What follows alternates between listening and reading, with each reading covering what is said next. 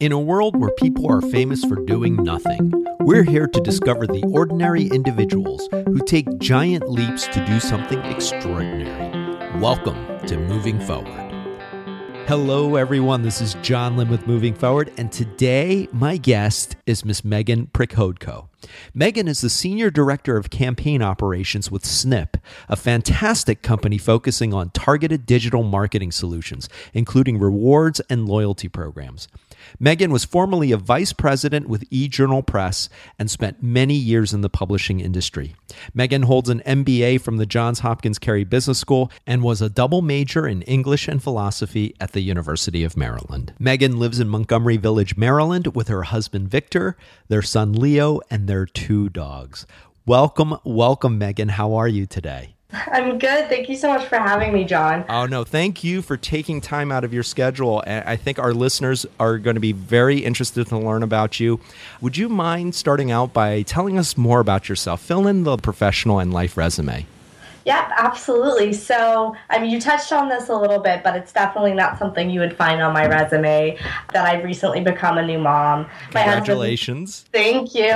My husband and I have a, a one-year-old, and of course, he keeps us very busy every day. And as you mentioned, I, I graduated from Johns Hopkins pretty recently in December of two thousand thirteen, and I was very pregnant at the time. And so that was quite a challenge going through the whole capstone process, presenting, I think I was about seven months pregnant, and it was quite the challenge, but being a mother has really forced me to look in different directions with my life and really redefine the categories of myself. So, you know, you do your best to, to be amazing at work, and, and of course you want to be a great parent, but a lot of times that means you lose sight of your own sense mm. of self, your personal sense. So I found that I've really had to focus on that recently, and, and that's something that I've I've work towards is, is making sure I have my own identity and that I'm not just defined by the job or, or my child, even though those are really important things to me. So it, it's been good, but uh, but that's just an extra little tidbit about my life, I think, right now. Well, that's fantastic. And I really appreciate you sharing that, Megan. I mean, because you've been so successful in your career. And one of the themes of Moving Forward is really discovering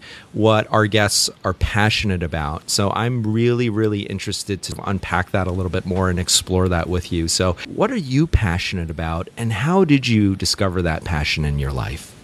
That's a great question, John. I, I mean, I, I would be lying if I didn't say I struggled with this a good bit most of my life. I think that I, I can answer the question pretty distinctly now that I'm really passionate about analysis and organization, but I'm a little concerned that your listeners might think that that makes me sound like a huge dork, you know.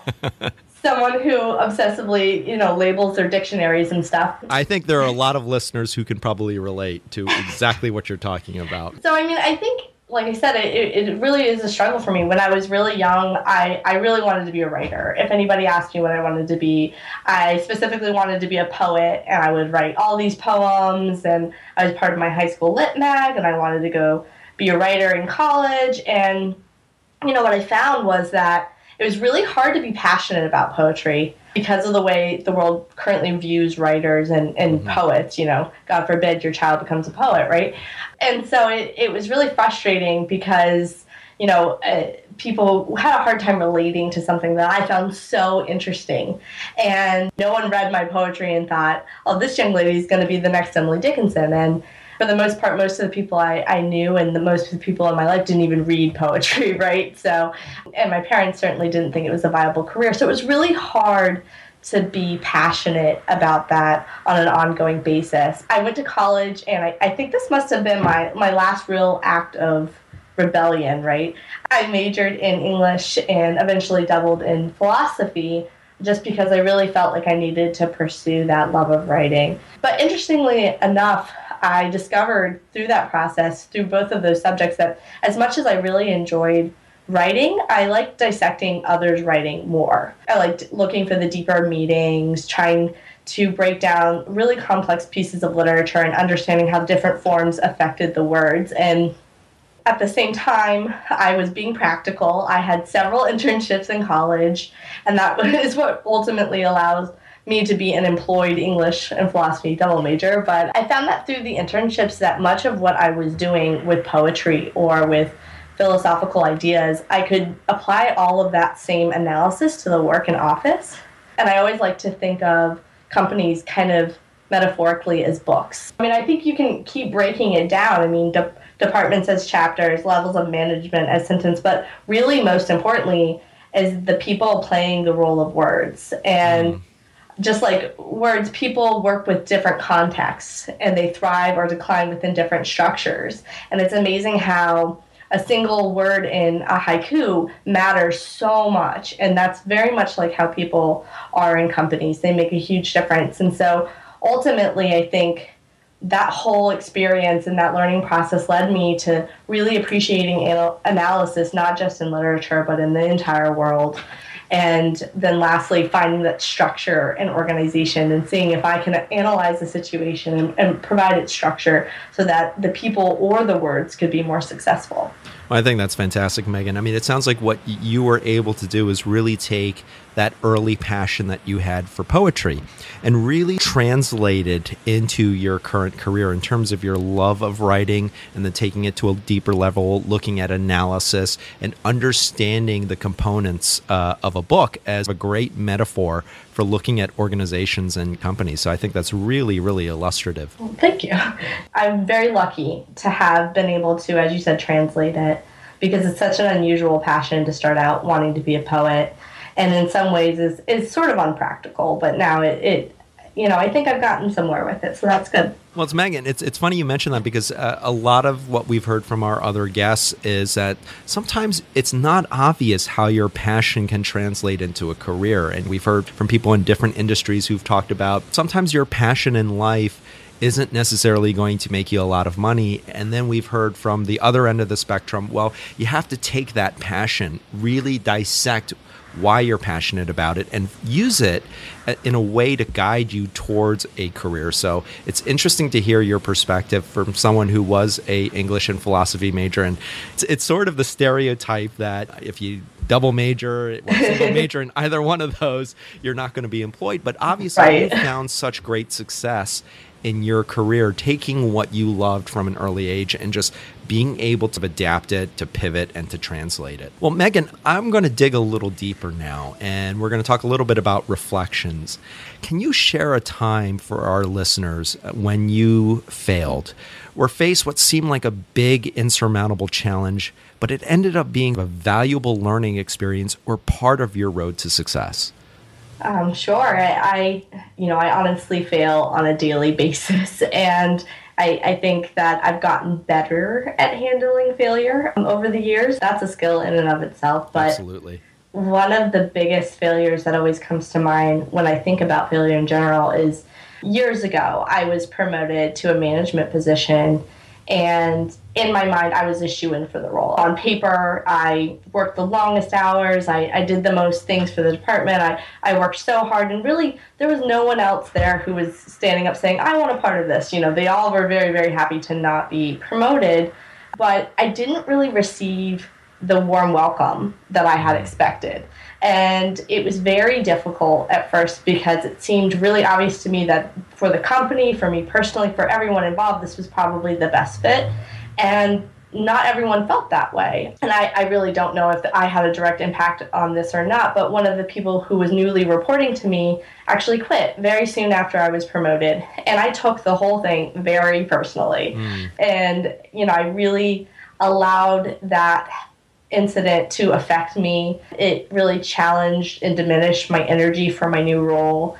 And taking a step back after it, I realized that I failed in accepting that new promotion because I didn't prepare myself and understand how people would react. I didn't I didn't take in everyone's true perspective, that even if they didn't want my position, they didn't necessarily want me to have it. Also, you know, in any case when there's a change, it's it's a change and you have to be respectful of people's feelings and that sort of thing. And and then lastly, to allow someone's personal decision about, you know, moving to another company or leaving this company to to personally affect my my working and my management skills at that time is, is really just silly.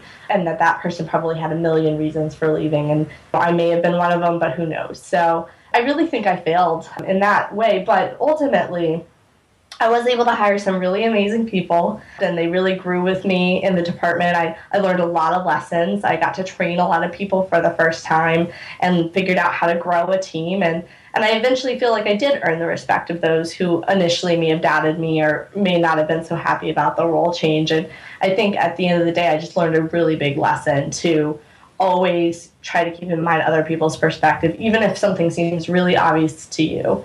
And be respectful of that, because it's important to have people supportive around you. A couple of big takeaways that I get from listening to that story is that, number one, it's very brave to admit that you fail and fail often. And to be able to share that, I think, is really extraordinary. And because I was a lawyer for a long time, it's a very hard thing to admit that you fail from time to time. And if you're being honest with yourself, you probably fail a lot more than you realize. And to recognize that, embrace it, and, and learn from it, I think, is really where we're able to grow in our careers, in our lives. So I think that's really, really powerful. Number two, I love that story that you had a moment in which you got a promotion, and typically would be seen as, as a really big move forward. There were some unforeseen consequences of that. And then learning from that, that you're able to separate someone's decision to leave your team and separate the personal from the professional. I think that's also a really big takeaway. And then finally, it gave you the opportunity to put together the team that you really wanted, right, and to really defy some initial expectations that were a challenge or a roadblock. So I think those are three really, really big takeaways that are very, very critical, and that I think a lot of people listening to this can really learn from. Yeah, I mean, it was it was definitely a challenge, but I'm I'm definitely a better manager because of it. And, and, you know, if I did it all over again, I probably just wouldn't get so upset about it. But yeah, absolutely. Hindsight will do that for you. Right. Well, Megan, we're going to talk a little bit about influences. And so this next question is a two-part question. First of all, is there been a movie, book, play, song, or other media that has been greatly influential in your life? So, I mean, I think there's just been a ton of books, especially when I was in college, all kinds of philosophy books that allowed me to look at the world from different perspectives and different ways, and they were just kind of mind-blowing. But these days, I'm stuck reading a lot of children's books. Mm-hmm. And so far, I've really actually been amazed by how deep the lessons are that are embedded in them. And they're very straightforward, very short books. And of course, I, in my analytical mind, draw this comparison between children's books and poems. They're short, they sometimes rhyme, but they manage to pack a lot of meaning and thought and often morality in a very brief moment. And so one of the books that really comes to mind is it's called Thank You, Bear by Greg Foley. And it's a children's book, but in the book, Bear finds a little box. He immediately thinks, oh, this is the best thing ever. It's a great box. And he says, I cannot wait to show the box to my friend Mouse. And as he's walking to find Mouse, he meets a bunch of other animals. And one by one, each animal gives their opinion of Bear's box. So, like, the monkey says, that's not so great. And another animal says, I've seen one of those before. But Bear quickly gets discouraged by those comments and starts to think that, well, maybe this box isn't so great after all. And that's when he finally runs into Mouse. And Mouse takes a look at the box and exclaims, wow, that's amazing, and I love it. And so I, I know this seems a little bit silly, but I think I'm amazed at how much meaning I can draw out of such a brief and very little story. And I think that these were things that I really struggled with when I was younger, and things that didn't weren't obvious to me as I was growing up. And so uh, it's interesting to me that this book illustrates them. And one of the things that I think it really illustrates is that this concept that people are always going to give you their opinion, good or bad, even if you don't ask for it. And this isn't something that I really understood until I really started working. I thought that people only told you their opinion if they felt really strongly about it or if they were asked to share their thoughts, but that's not true at all. People will tell you their opinion about things because they're bored, because they just don't filter, because they, you know, they've had a bad day, whatever. And you need to understand that and anticipate it and know that, you know, sometimes you didn't ask for people's opinion and they give it anyways, and you just have to let it lay where it lays. So that was one thing that I, I always took away from that book. But another one is to always consider your audience. It's amazing how if Bear had just ran into Mouse first, his experience with this box and all the other animals would have been very, very different. He at some at one point really starts to doubt how wonderful this idea or this product or whatever he has in front of him is, simply because all these people told him that it wasn't for them. And his audience really is mouse, because the box is small and mouse is small. And so it's it's important to consider your audience when you're thinking through things and when you're asking for feedback. And it doesn't make sense to ask someone who's always going to be negative for positive feedback. It's just not going to work. So, and then like the last thing that I really pull from this story that I think is really important, and probably maybe the most important, is that it's really important to question yourself, to take a moment yeah. and think like, wait, am I doing the right thing? Is this a crazy idea? And really set aside time for it. And maybe you do seek out someone who can play devil's advocate and can tell you the negative things. And I think it's really important to make sure you do give yourself a moment to doubt and then let it go, walk away, and realize that that was your moment, and maybe you came up with some really good obstacles, and those are really just the checklist of the next things you're going to need to overcome. So letting yourself question but not doubt to the point where you obsess over everything that can be wrong. I feel like I pull a lot from these very short stories, but it's fun, and, and I think that it's it's nice to be able to read something so quickly and pull away so much meaning, and, and that's, that's really what I get from that. So I thought it was a really interesting book. I don't do this enough, but every once in a while I'll revisit a book that I love from my childhood. And I find that I pick up things that I certainly didn't know or really appreciate when I first read it, you know, maybe right. at age six or seven, but then revisiting it as an adult, you really do find some really incredible life lessons. Yeah, I mean, I think it, it is really interesting. I've gone back and reread a bunch of the books that I, I read when I was younger, and, and have found so much more meaning. And, you know, of course, when you're younger, everything goes over your head. But, sure. but it, it, it's interesting to, to, to get back into it and see how they apply. And, and a lot of times we don't have time to sit down and read a three hundred page book about how to behave in business and how to structure your conversations for a particular audience. Sometimes it's nice to have something that gives you the guidance to think through things yourself. And it, it's interesting. I found that with children's books. Well, absolutely. Hey, Moving Forward listeners, if you're enjoying today's episode, consider supporting the podcast. You can purchase a copy of the Corporate Clichés Adult Coloring Book or try out Amazon Prime or Audible using one of my affiliate links, which you can find in the write-up for any of the episodes at Be Moving Forward dot com. Well, Megan, a second part to the question.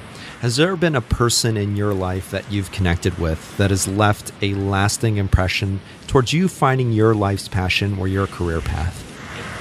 So, John, I know you know Doctors Mark and Joan DeSimone. Yes. And I'm going to have to say that I didn't love all of our professors at Johns Hopkins, but these two people, I come back to the things that they said to us, the things that they taught to us in our Facilitating Strategic Change course. And they really did help me move forward in my life and take on new challenges that I, I never thought I was going to be able to do. They were, are just amazing people, and they really not so much dictated how to go about your life, but really gave us tools to really figure out what was holding us back so we could tackle them ourselves, those problems ourselves. And I think the two biggest things I walked away from that class with were, first of all, that everyone experiences a loss when change occurs. And this kind of goes back to the story I told earlier when I was promoted to a management position and not everyone reacted well. Regardless of what the change is, people experience change differently. And even if it's a change for the better, they're losing the way things used to be done. And sometimes in the moment of change, people value the the comfort of knowing how things used to be, and, you know, whether it's coming into the building every day and seeing someone sitting in the same place, or, you know, maybe their coffee mug is always stationed in the same part of their desk, whatever it is, there's comfort in that constant continuity. And I think that that's really something that I never thought about before, this the class I had with Doctor DeSimone. And I think understanding that that experience and that loss is real, and then trying to respect it, has really changed the way I approach major decisions that I make in my workplace. If I know that I'm making a change, even if I know that it's for the better for everyone, making sure I communicate it, making sure I walk people through it, and I get their feedback and get their buy-in, it really just helps to minimize that feeling of loss and um, that hurt. So it's been a really interesting lesson to apply to my life, but it's a good one. So the second thing that I really learned from them is that most negativity is really fear mm. in disguise. And yeah. it was one of those eureka moments for me, you know, sitting in the classroom and they said this and I was like, oh my gosh, you're you're totally right. Mm-hmm. Every time I'm upset about something, I'm really afraid of it. Or every time a coworker has been upset or frustrated, it's really fear is involved, and that as a manager, you should try to drive fear from a workplace and remove the fear obstacle. Of if someone isn't doing the job that they're supposed to be doing, find out what they're afraid of and remove it and see if they can do the job then. And it's been remarkable to me how well that's worked. They have been really life-changing lessons, and, and I couldn't thank Doctor Mark and Joan DeSimone more for them. They were wonderful, and they were a big influence in a lot of what I'm doing today. So thank you for sharing that. Absolutely. Well, Megan, I'm excited to ask, based on your experience, your insights, what advice do you have for someone who is struggling to find their passion in life? I'd say the biggest piece of advice I have would be to really understand what you're passionate about and take the time to explore it. Even if other people aren't supportive, pursue it. Give yourself time to live within that little micro dream. Obviously, for me, I allowed myself college to really decide if being a professional writer would work. And I jumped in with both feet and really just decided that I would one hundred percent be an English major and see if this would work out and focus in creative writing. And it turns out that it really wasn't for me. I didn't, I couldn't see a future where I was writing poems constantly and living on that paycheck and getting passionate about that experience. And I was able to figure out a different passion that was closely associated with what I'd originally wanted to do. But I'll never regret what I learned in those years and how it ultimately really led me to the career I have now. And I think it's about giving yourself permission to be passionate. Yeah. And that can be really the hardest part, to say that this seems silly to everyone else, but I'm going to allow you to do this, whether it's for a month or a year, or maybe it's a couple hours every day or whatever it is, allowing yourself the time and energy to seek out those new directions. It's, that's part of the hardest thing. Two huge lessons from that. Number one, devote the time to doing it. We've heard this from some of our other guests. Griff Hall, who I interviewed earlier in the show, he said, make discipline time to right. find your passion. And I think that's so critical. I mean, it's one thing to think about, well, you know, I'm not passionate about what I'm doing, but then are you investing the time to find what you're really passionate about? So I think that's really huge. And then number two, this is probably one of the most powerful concepts, giving yourself permission to explore what you're passionate about. I think that is such a huge roadblock for so many people, just giving themselves permission. That to me is almost seventy percent of the battle right there, is just allowing yourself to say, okay, I want to explore something because I'm not quite passionate about what I'm doing right now. So I think those are two very, very important lessons. It's also giving yourself permission to fail. We understand that this is a crazy idea, but we're going to try it anyways. Allowing yourself that time to do it and saying, okay, so what if you're, you fail? We can always do something else. And so it, it, again, it always comes back to that fear. That's something I think I allowed myself to do really early on, and, and I'm I'm for the better for it. Absolutely.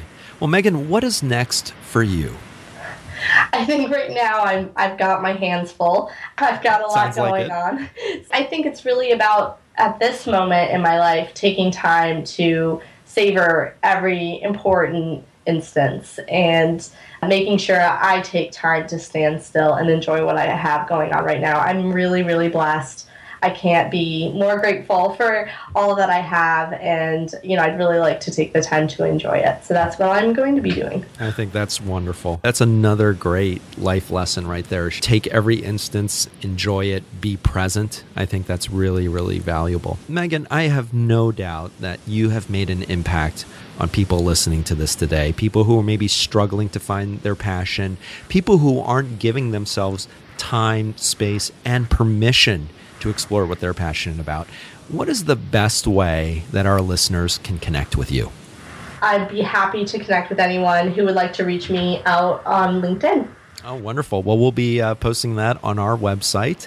And Megan, I want to thank you so much for joining us today. It has been a pleasure. I've learned so much about you and for sharing your insights and your experiences. Thank you so much, John. It was, I was just thrilled to be a part of this. This is John Lim with Moving Forward, and we will be back with a new episode next week. Now it's time for you to move forward and discover the extraordinary in you. Moving Forward is produced by John Lim and Be Moving Forward dot com. All rights reserved.